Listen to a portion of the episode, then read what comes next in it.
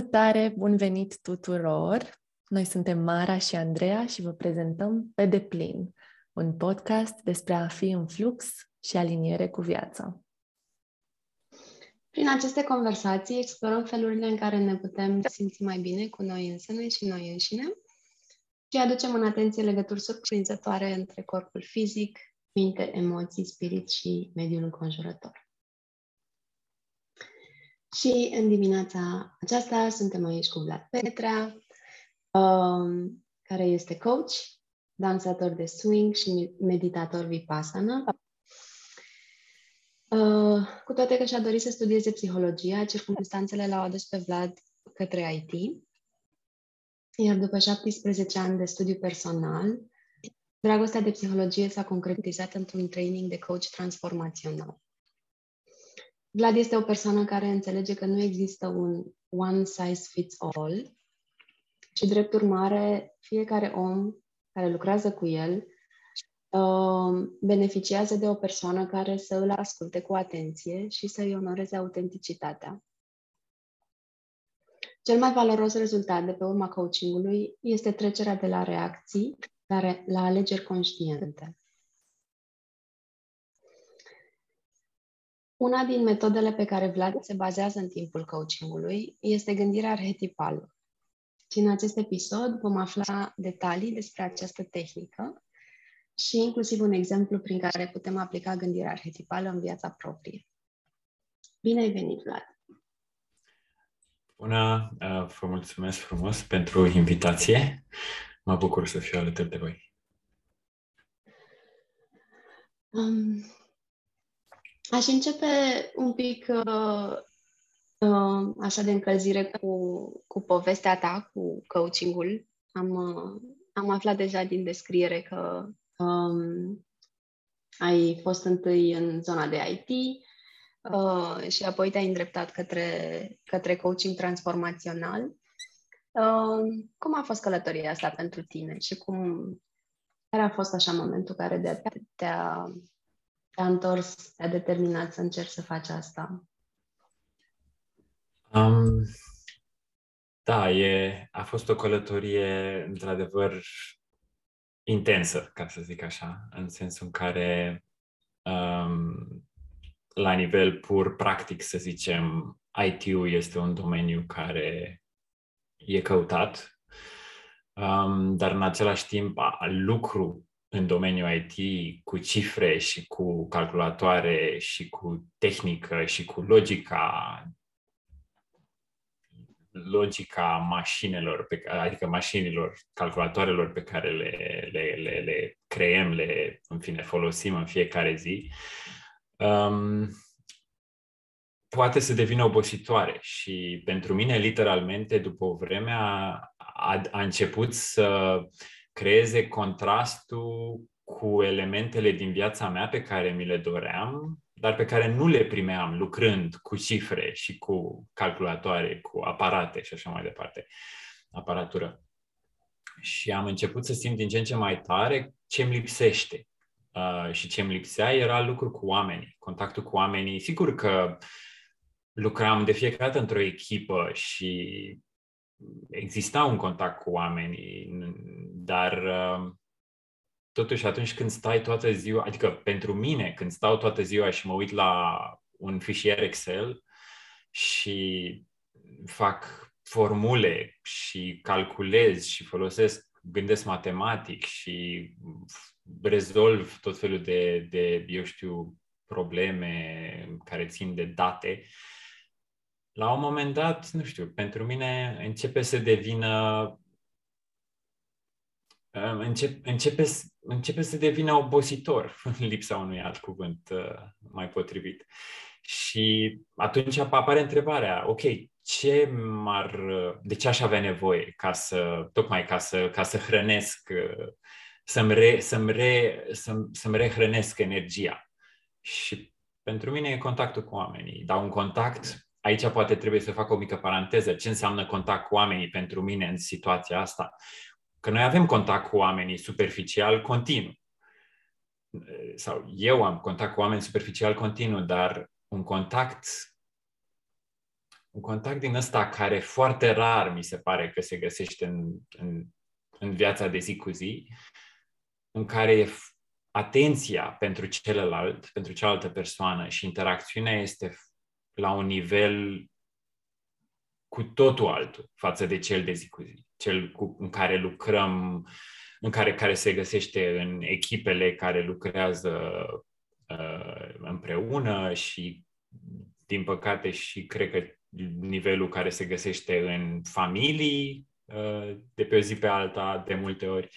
Și în momentul în care am, am, m-am antrenat ca și coach și am învățat, practic, și cum să creez acel contact la un alt nivel cu o altă persoană. Pentru mine a fost așa ca și cum s-a ridicat un vol de pe, de pe, din fața ochilor. Pentru că am înțeles, am înțeles într-o bună măsură ce îmi lipsea. Mm-hmm.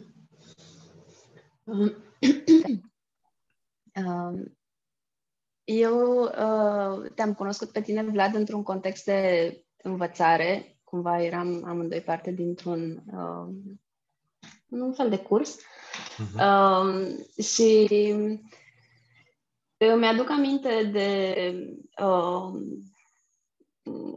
impactul inițial pe care l-am, l-am simțit când te-am cunoscut pe tine, uh, care este legat tocmai de această atenție, așa. Te vedeam ca pe o, o persoană foarte atentă, cumva, uh, o atenție care îl primește pe celălalt în, în spațiul ascultării.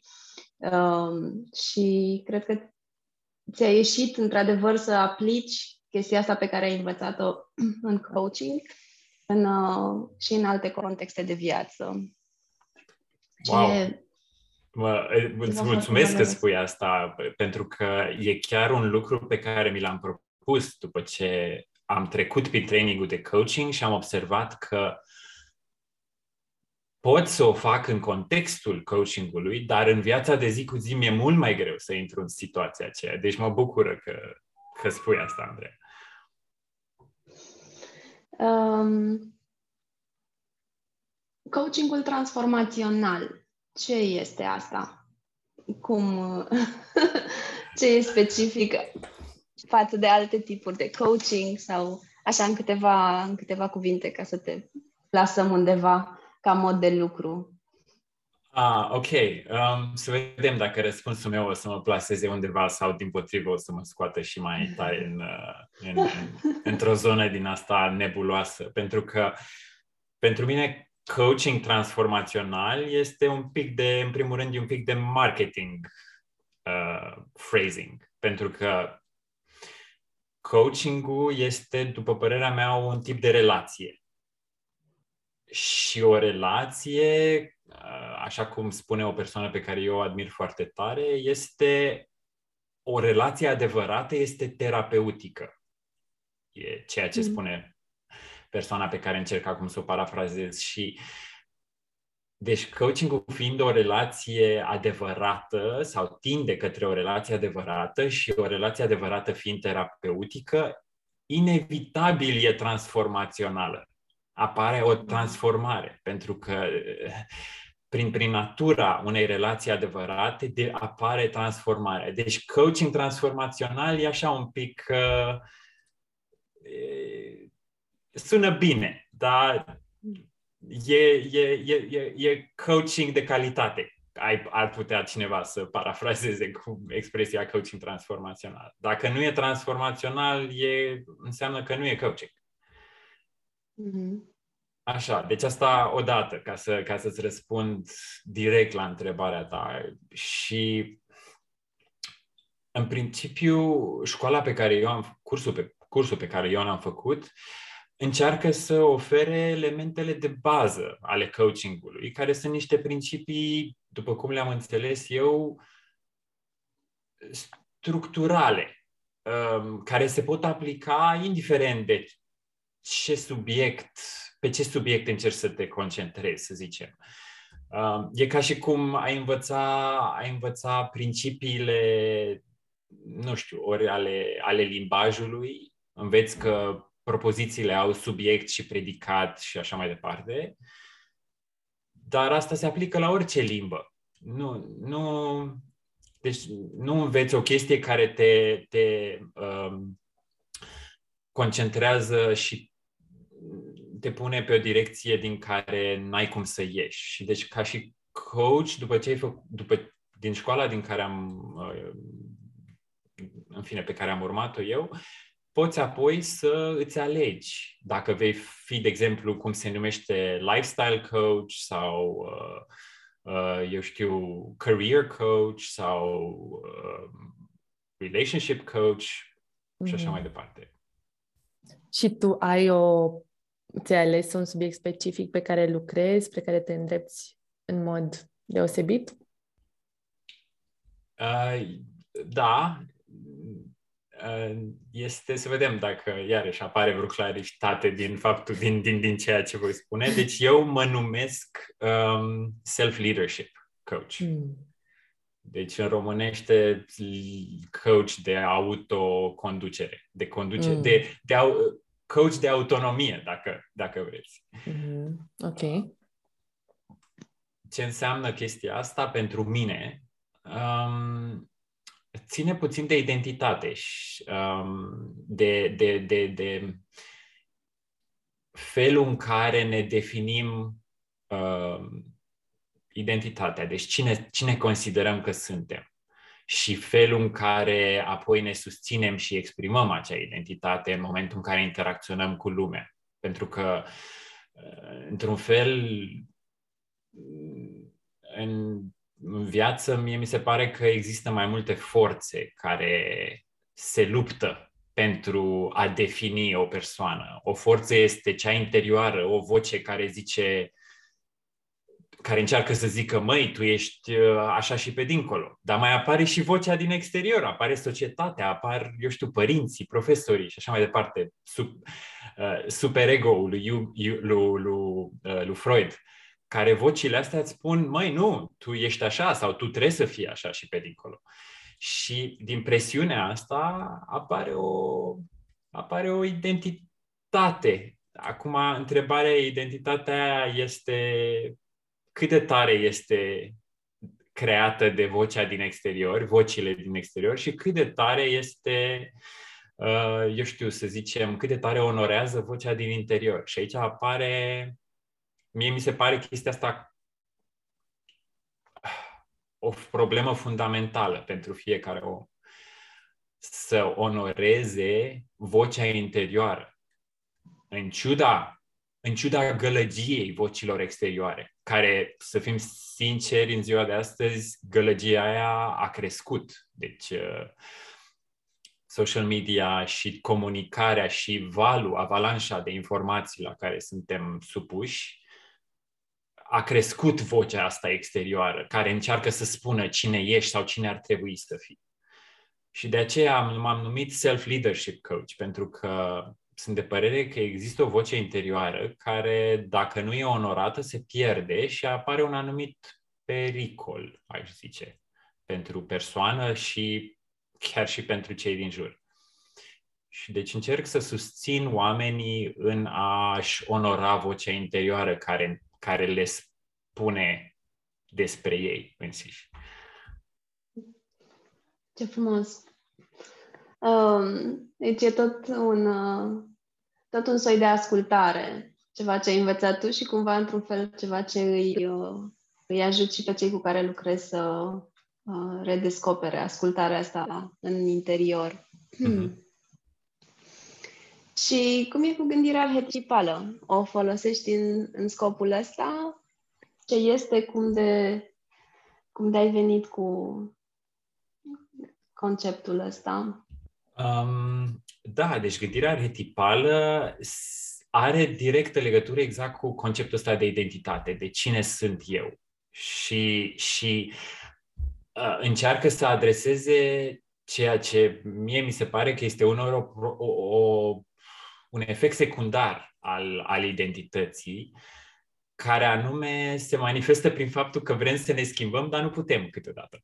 Adică și, și uh, de exemplu, un lucru care se discută în coaching este cum pot eu să ajung din punctul A în punctul B. De exemplu, punctul A este, uite, uh, eu, nu știu, dau exemplu meu, uh, am câteodată tendința să fac exces de zahăr, să mănânc prea mult zahăr.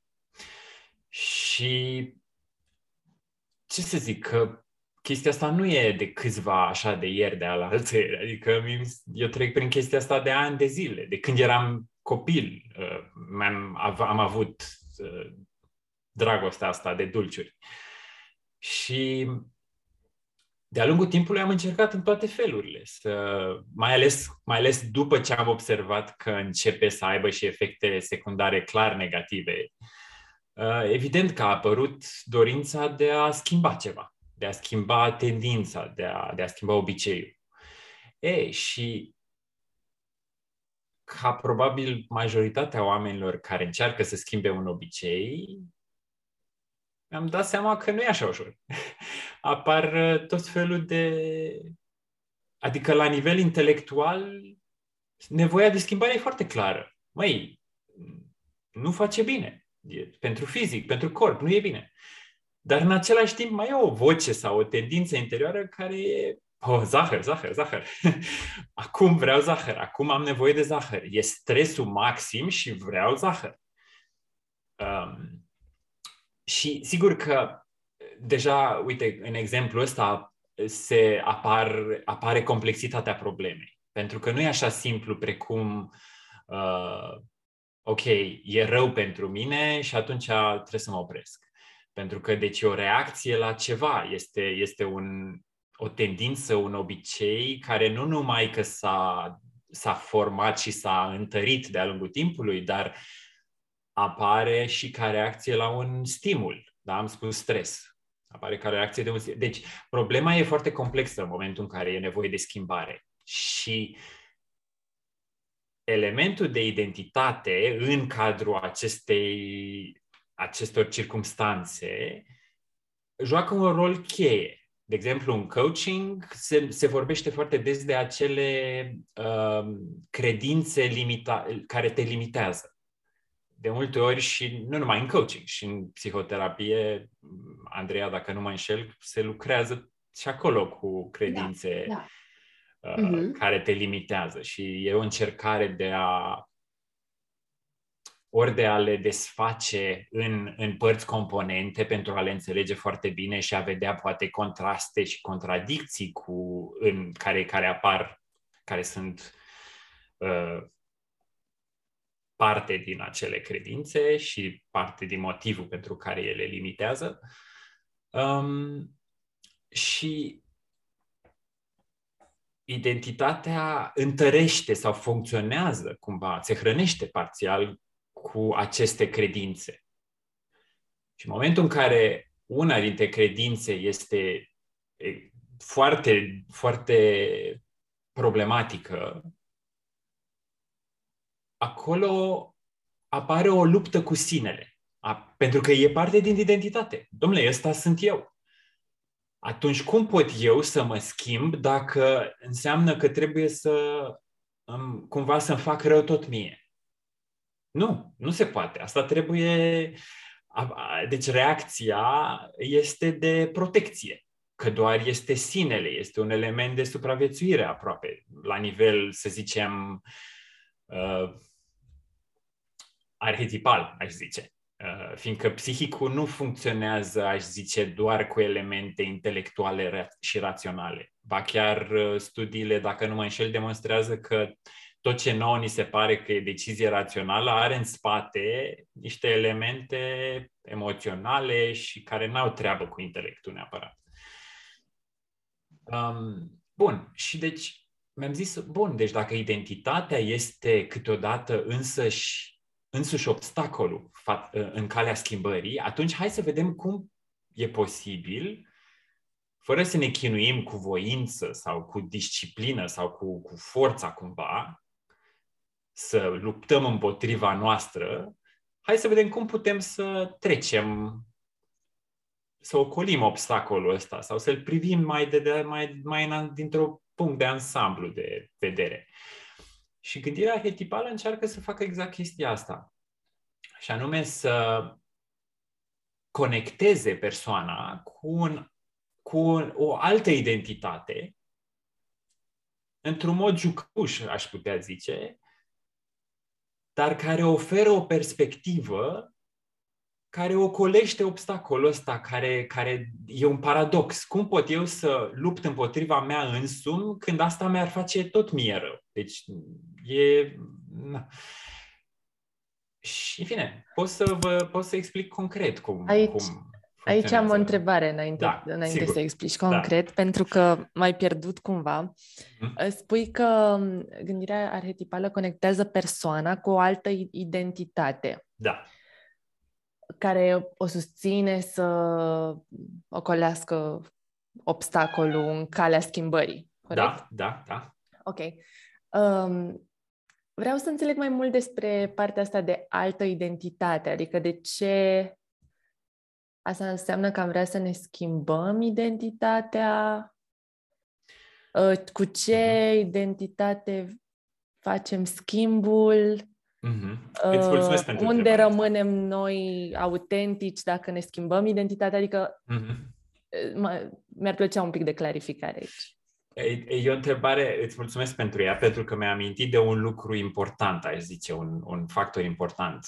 Uh, cred că de-a lungul timpului, din c- cum înțeleg eu, să zicem, știința psihologiei, s-a, s-a dezvoltat cât de cât înțelegerea faptului că dacă vrei să te por- dacă un om vrea să se poarte altfel, trebuie să devină o altă persoană e, e greu să, e greu să, e chestia cu, e o vorbă care zice ceva de genul, definiția nebuniei este momentul în care încerci să ai rezultate diferite purtându-te la fel, ceva de genul ăsta. Am parafrazat prost, dar cred că, Fă, făcând aceleași lucruri. Când te, când te aștepți să obții rezultate diferite, în Exact. timp ce faci aceleași lucruri. exact, exact. Deci, deci dacă eu, revenind la exemplul meu cu zahărul, dacă eu fac aceleași lucruri, dar cumva îmi doresc să, să nu mai fac excesul pe care, care îmi face rău, o să fie foarte greu. Și cum, cum ajung să mă port altfel? Trebuie ca percepția mea de sine să fie alta. Pentru că atâta timp cât eu mă identific și cu același, cu aceeași cu aceeași percepție de sine care duce la aceleași acțiuni, e foarte greu să am alte rezultate în ceea ce privește ceea ce vreau, ceea ce vreau Ce, să schimb. ce înțeleg eu aici cumva este că în momentul în care avem o dorință sau un obiectiv, cum ar fi în exemplu tău, uh, nu, să nu mai consum zahăr, întrebarea exces. care în exces, ok, întrebarea care ar uh, urma și ar susține traseul nostru de a îndeplini acest obiectiv este cine vreau eu să fiu, ce persoană vreau eu să devin care nu mai consum, în așa fel încât să nu mai consumă, consum zahăr în mod excesiv. Da, Cam așa? exact. Exact așa, dar îndrăznesc să spun că întrebarea asta e foarte dificilă. Mm. Adică, da, asta e întrebarea de fapt, dar când îți pui întrebarea asta, există o reacție de genul, cum adică să fiu, cum adică cine altcineva să fiu? Că doar eu sunt eu. E un atac, e, e, e un fel de atac și de aceea, în gândirea arhetipală, eu externalizez elementul ăsta și zic cine altcineva s-ar, put, s-ar porta așa cum așa cum uh, cum să zic uh, cine altcineva s-ar purta în felul în care uh, s- rezultatele să fie altele, cam așa ceva. Și cred că aici e poate un moment bun să clarific cum, cum funcționează, cum aplic eu uh, gândirea arhetipală. Super. Um, eu întreb uh, pe cei cu care lucrez uh, să se gândească la un personaj preferat, la, per- la un personaj preferat dintr-o operă de artă. Poate să fie dintr-o carte, poate să fie dintr-un film, serial, operă de teatru, orice. Poate să fie și cineva din viața reală, dar câteodată e mai bine, aș, aș zice că am descoperit că e mai bine să pornim de la un personaj uh, uh, fictiv. Și uh, nu, deci nu, nu facem prea multă analiză înainte de ce facem chestia asta, ce înseamnă preferat. Pur și simplu uh, top of mind. Deci uh, le permit uh, uh, persoanelor să își aleagă.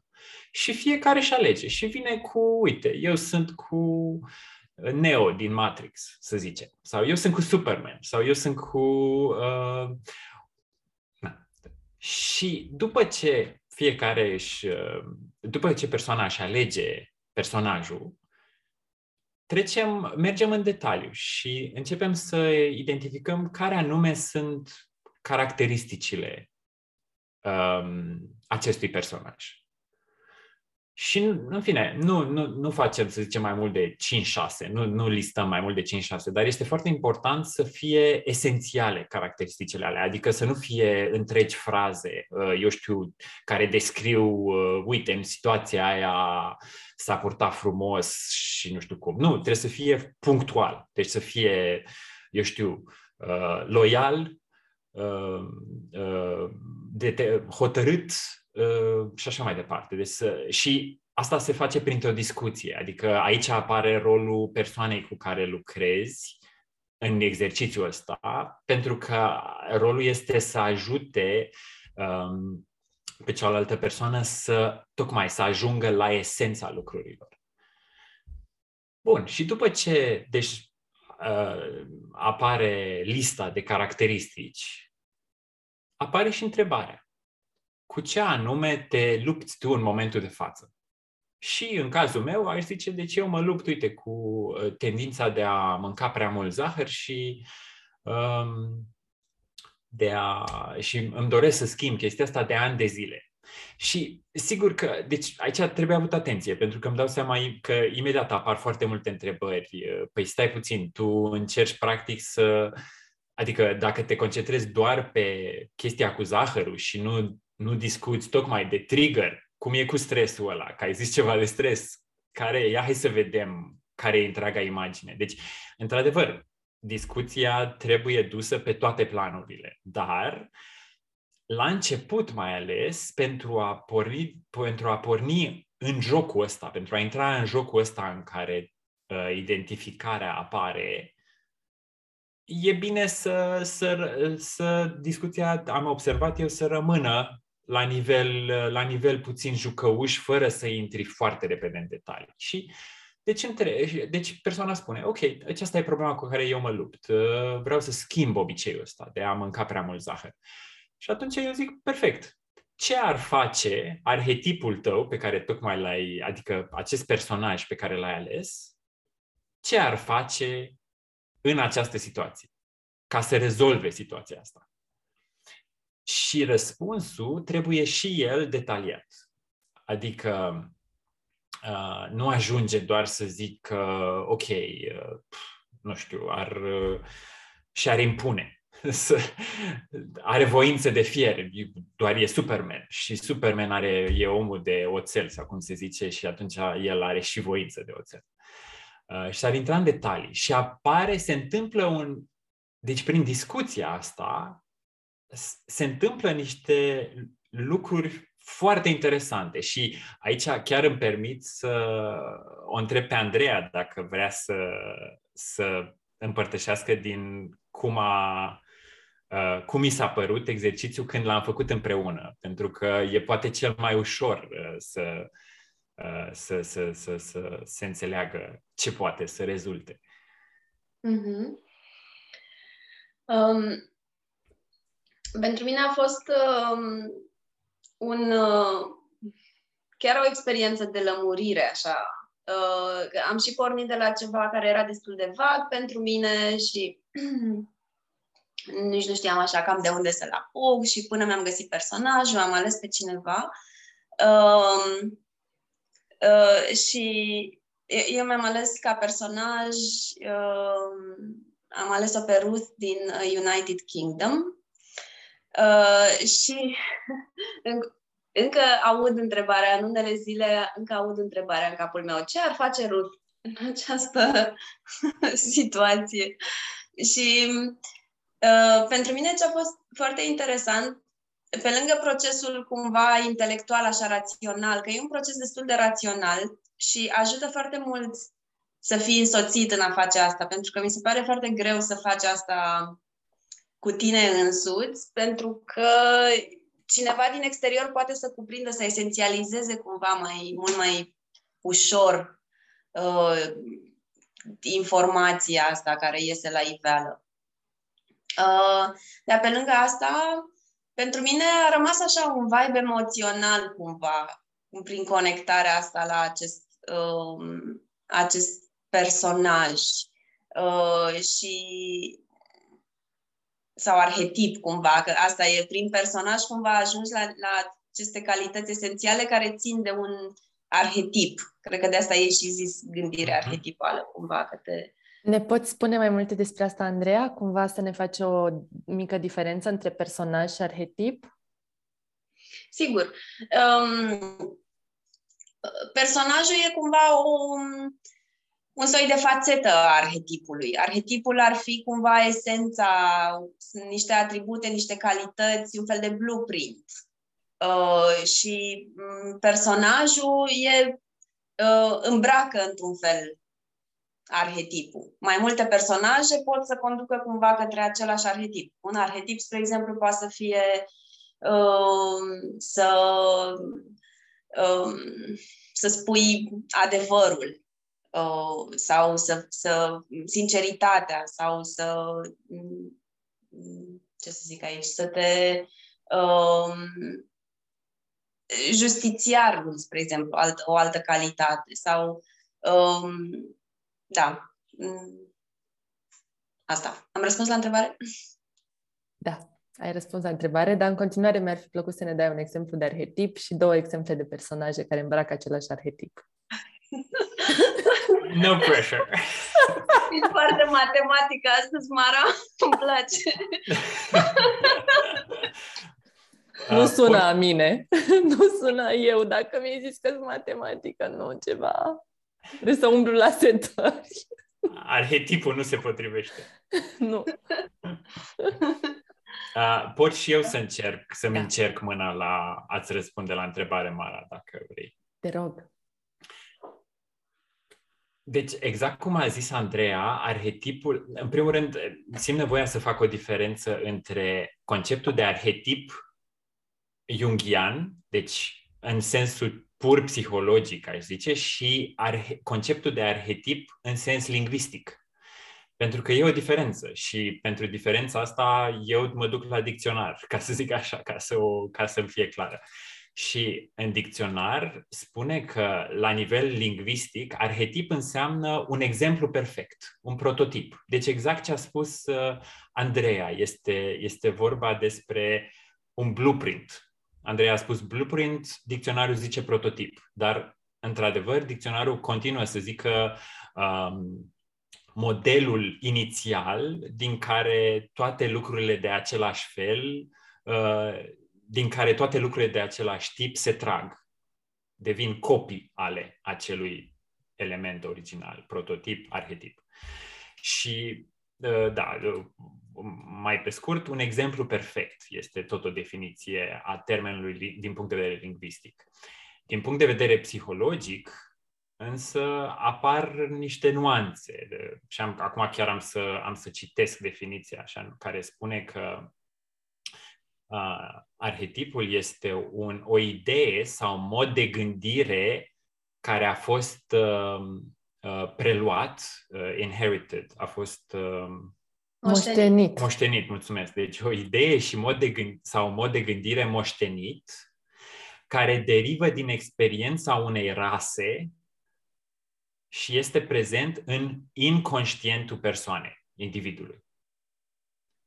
Deci este la nivel de rasă, toți noi, toți oamenii, și este moștenit și transmis la nivelul ăsta de inconștient.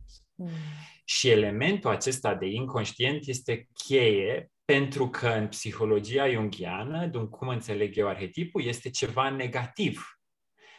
Fiind inconștient, acest arhetip um, are un efect de control asupra uh, personalității nedorit, pentru că e inconștient, este neintegrat.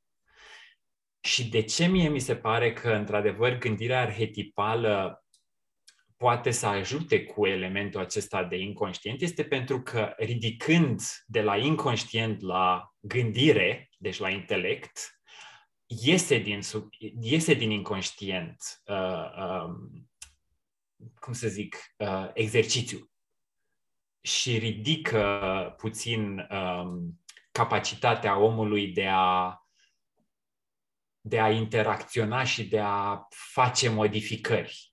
Atâta timp cât e ceva inconștient, uh, ne controlează și e, e foarte greu să avem un efect asupra acelui ceva.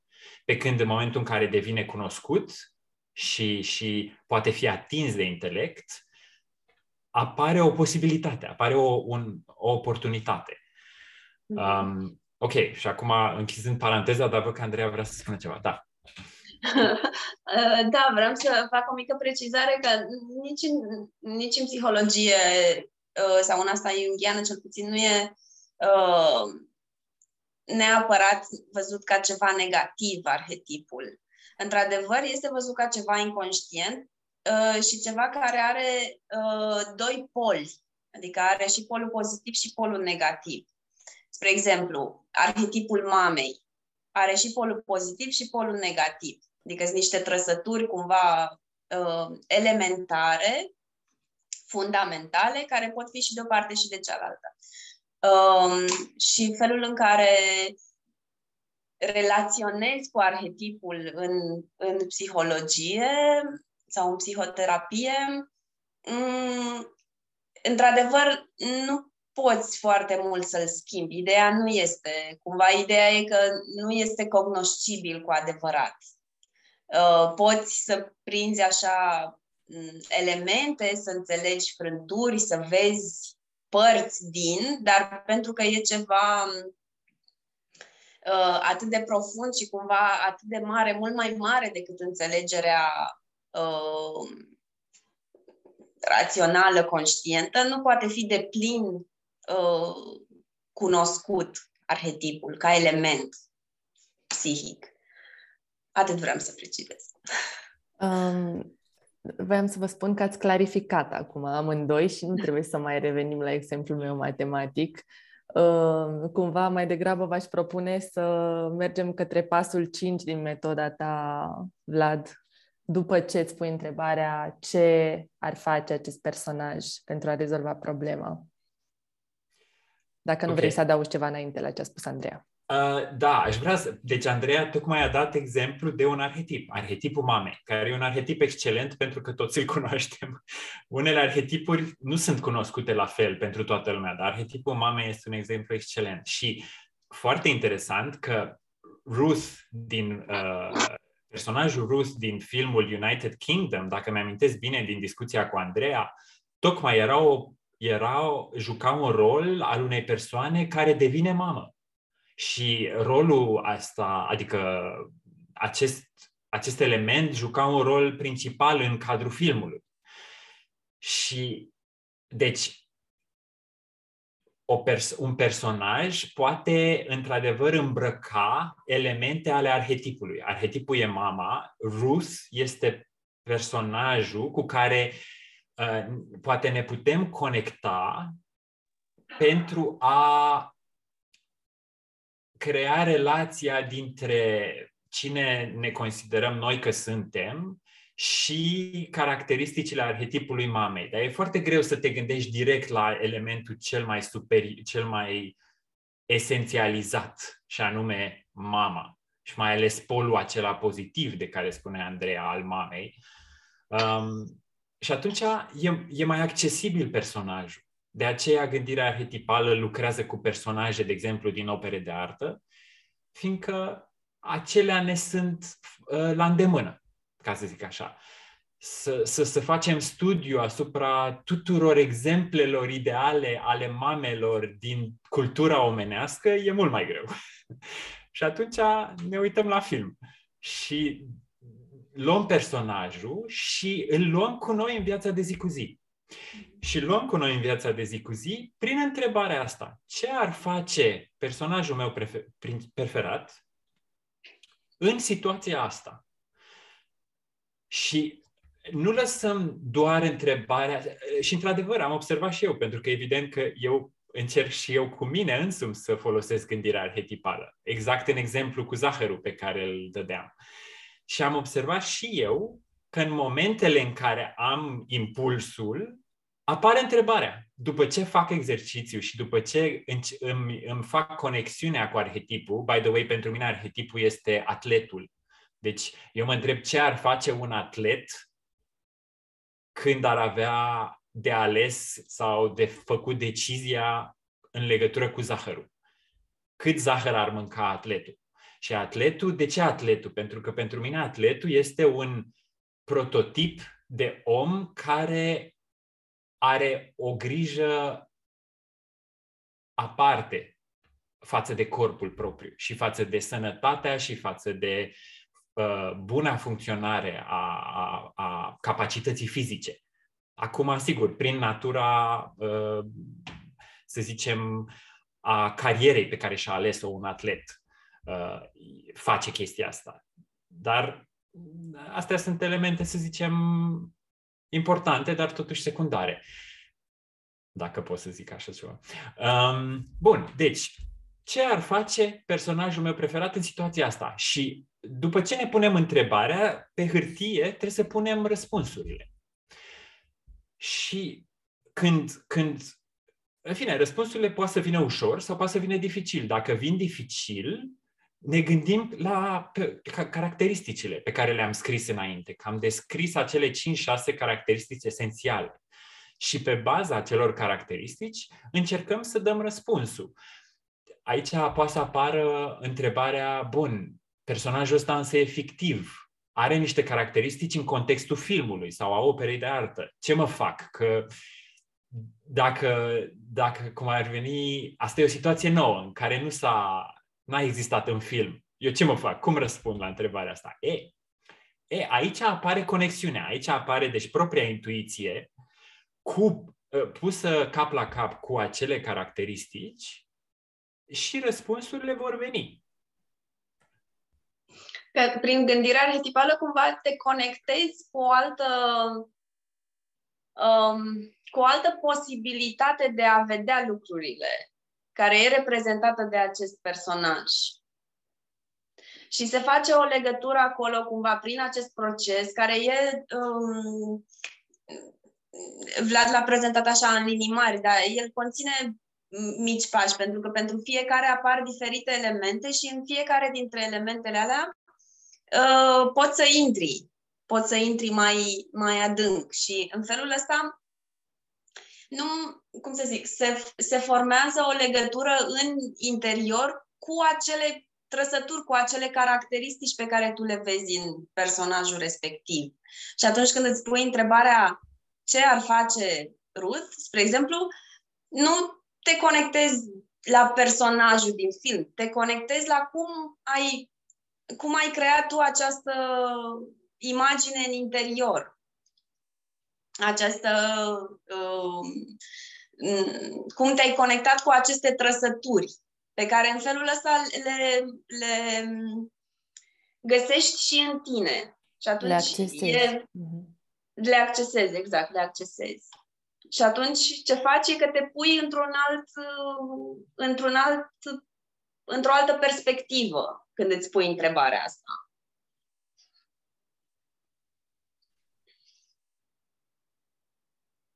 Da.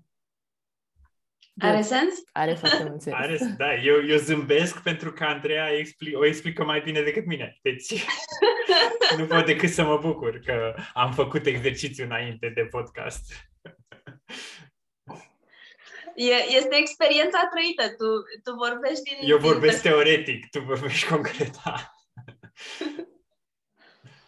da. Așa. Și după, după ce ne punem aceste întrebări și accesăm caracteristicile în interior, cam cum mai funcționează procesul?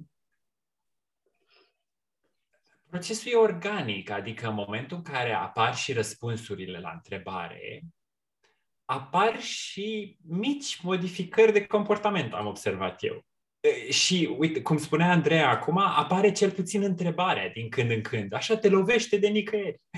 vine, de, vine din senin, din, pe când în momentul în care suntem în viața de zi cu zi, ne luptăm cu atâtea chestii, avem atâtea probleme de rezolvat, avem to-do list-ul, avem, uh, eu știu, într-adevăr, societatea care țipă la noi, domnule, trebuie să fii cetățean, trebuie să plătești taxele, trebuie să dai performanță la serviciu, acasă trebuie să satisfaci, uh, eu știu, nevoile partenerului, nevoile familiei uh, și așa mai departe. Aproape că nu mai e loc de, de schimbare. Ea, sunt atâtea cerințe încât în momentul în care mai vine vorba de schimbare de un comportament care e acolo tocmai ca să susțină toată, toată avalanșa asta de, de, de, de cerințe din partea mediului și din partea vieții, nu mai e loc și de, și de schimbare. Și ba, ba mai rău, apare ideea că, și poftim, tu vrei să schimbi ceva, tu nu vezi că tu nu vezi că abia suntem pe linia de plutire, ce vrei tu să schimbi? Lasă-mi zahărul, că, că mă ajută, deci am nevoie de zahăr. E, și deci prin gândirea arhetipală ieșim puțin din calea proprie. Că, că uh, un cuvânt care, în fine, se folosește foarte des și care are foarte multe sensuri și poate fi înțeles în diferite moduri, e cuvântul ego. Dar, într-un fel, aș zice aici, mi-aș permite să zic că ne dăm noi înșine din calea noastră. Adică ego-ul e puțin pus la o parte. Și cum e pus la o parte? Pentru că ego-ul care este ar putea fi un, un persoan, adică un personaj care protejează o protejează, să zicem, um, spațiu psihic, nu se mai simte la fel de în pericol. Nu, se mai, nu mai simte că e nevoie să-și, să-și scoată sabia din teacă. Pentru că în momentul în care apare nevoia de schimbare, ego-ul e la max, a, sare. Cum ar veni? E, poftim? Ce, ce vrei tu să faci? Nu, nu, nu. nu, nu, nu, nu, nu, nu, nu, că noi încercăm aici să run a business, cum ar veni. Noi încercăm să ținem sistemul ăsta în echilibru. Și deci ca să nu alarmăm ego-ul, ne conectăm arhetipal la altceva. Cum ar face Ruth schimbarea asta? Nu cum aș face eu cu forța și punând sistemul în pericol. Deci, și uh, chestia asta... Ah, te rog, Andreea, te rog. Uh, doar vreau să adaug că e ca și cum infuzează conectarea asta cu un personaj, infuzează și ego-ul sau eu prin ego înțeleg un mod de funcționare obișnuit, comun, știut, care operează, modul de operare cumva. Și conectarea cu, deci cu acest um, personaj uh, arhetip um, infuzează uh, și ego-ul. Mm-hmm. Ce voiam eu să spun e poate similar. Ce înțeleg este că arhetipul devine o resursă Absolut, da. O mm. devine o resursă, dar care, într-adevăr, e foarte bun cuvântul resursă, pentru că simți că ți aparține. Mm. Și prin faptul că simți că ți aparține, crește spațiu personal, spațiu identității, care de multe ori este foarte presat, uh, este mic, este micșorat aproape până la nivel de cușcă, ca să zic așa. Și de aia Mie îmi place să cred că expresia a ține spațiu, care e folosită în terapie, holding space, um, tocmai că terapeutul încearcă să, să permită persoanei să iasă din cușculița aia și să, să respire, să, să aibă un pic mai mult spațiu uh, în care să simtă, a, stai puțin, că uite, am și o grădină, n-am doar uh, cușca asta și deci pot să plantez niște chestii. Și deci într-un fel, gândirea arhetipală e un mod de a-ți ține propriul spațiu de a și de a-ți, deci de a-ți permite să treci dincolo de, de uh, zidurile cetății identității, uh, în care câteodată poate nu îndrăznești să pe care nu îndrăznești să o părăsești, pentru că acolo e sigur, acolo e, e ceea ce cunoști, este elementul cel mai apropiat, să zicem. Și da. Mm. Nice. Îmi place. Îmi caut și eu personajul azi. la, ce, la ce obiective mai am eu în perioada asta? Um, ne apropiem de încheiere, așa că vă întreb dacă vreți să mai adăugați ceva înainte să ajungem la finalul episodului de azi. Eu aș vrea să adaug un lucru, și anume faptul că poate exista o reacție la ideea asta.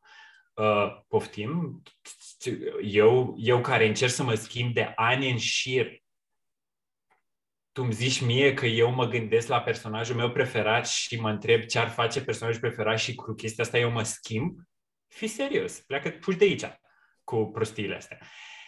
Aici trebuie, zic eu, avut grijă că asta poate să fie exact vocea ego-ului, care ego, iarăși, zice, nu schimbăm nimica, las că te păcălesc eu și zic că nu se poate sau că e, nu e demnă de luat în serios ideea asta Uh, e mult prea simplistă, pare mult prea așa abstractă și nu, nu se poate. Noi am încercat în moduri serioase să schimbăm lucrurile și tu vii aici cu ideea asta. Fii serios. Deci atenție la, la propriile mici capcane, ca să zic așa. Uh, o zic, cum să zic, am auzit pe alții spunând, dând exemplu de faptul că asta poate să fie propria uh, piedică, ca să zic așa, uh, și ne reîntoarcem la ideea aceea de credințe care limitează.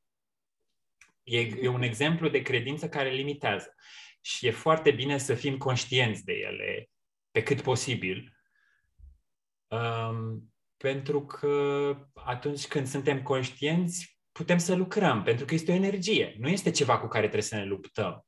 Ego-ul are un rol foarte, aș zice, foarte important. Tocmai structura, um, structura psihică, în momentul în care apare, de exemplu, o traumă sau orice element care uh, pune în pericol integritatea psihică și, și echilibrul sistemului, ego-ul vine și zice, ok, dacă e trauma maximă, e pusă în inconștient. Pentru că, pentru că zice, în momentul de față, persoana asta nu are, nu are capacitatea să proceseze un asem, o asemenea traumă.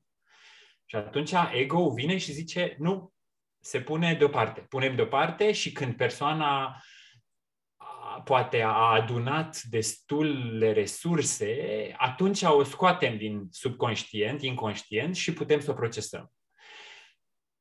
Însă, însă această tendință de a apăra poate să aibă și efecte secundare, care nu sunt întotdeauna pozitive și deci care devin acea uh, piedică în propria cale uh, a, de, eu știu, evolutivă, să zicem. Mm-hmm.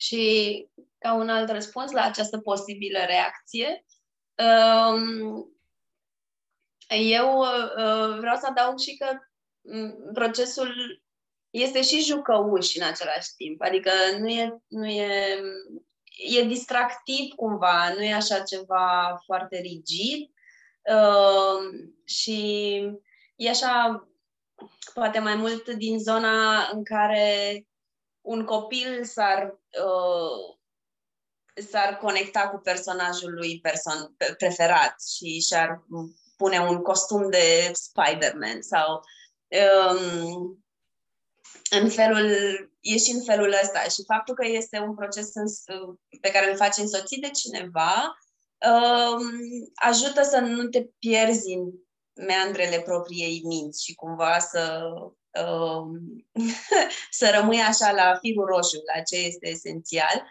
um, și să, să ajungi să accesezi acele lucruri de care ai nevoie pentru schimbare. Și e o, e o modalitate și jucăușă și, și destul de blândă uh, de a, uh, de a face o schimbare, cumva. O schimbare dorită, căutată. Deci, uh, cine vrea să încerce, recomand. Apropo, Vlad, ne spui nouă și ascultătorilor și ascultătoarelor noastre dacă vor să încerce această metodă cu tine, unde te pot găsi? Cu mare plăcere. Deci eu sunt uh, Mr. Clarity mai peste tot pe social media. Site-ul meu este mrclarity.com și poate chiar am, uh, am creat un eveniment pe Instagram miercurea viitoare, un workshop gratuit de gândire arhetipală și deci pe Instagram, de exemplu, sunt Mr. Clarity, într-un cuvânt. Și dacă, dacă cineva e interesat, uh, invit cu drag la, la, webi, la webinarul acesta, care, cum spuneam, e gratuit, miercurea viitoare, durează două ore. Ne spui și data de miercurea viitoare? Că e 16, 16 martie. Așa, că nu se știe cine când o să asculte episodul, așa că Ah, corect. Ne ajută... Miercurea viitoare poate să fie da, exact. da, contextual. Exact, ok. 16 martie. Da. 2022. Anul Domnului. super, super. Bine, mulțumim foarte mult, Vlad, pentru tot ce ai șeruit cu noi astăzi. Eu vă mulțumesc foarte mult, mi-a făcut mare plăcere și uh, uite că sunt numai zâmbet, de, e semn bun, adică iată că ne-am jucat cu un concept și n-a fost doar uh, muncă din aia chinuită de analiză și de, eu știu, poate cum poate uneori terapia să sperie pe cineva gândindu-se că, aoleu, iarăși să mă întrebe de copilărie. Ah. Da. Mulțumim tare mult și vouă celor care ne-ați ascultat. Dacă aveți întrebări sau impresii pe care vreți să le împărtășiți cu noi, uh, ni le puteți adresa pe Facebook și Instagram la paginile pe deplin, unde vă invităm să ne și urmăriți. Și uh, în rest, noi ne vom vedea și auzi săptămâna viitoare din nou live de la 9 pe YouTube și apoi pe restul platformelor de podcasting cu un nou episod, un nou invitat și până atunci, o zi bună tuturor! thank you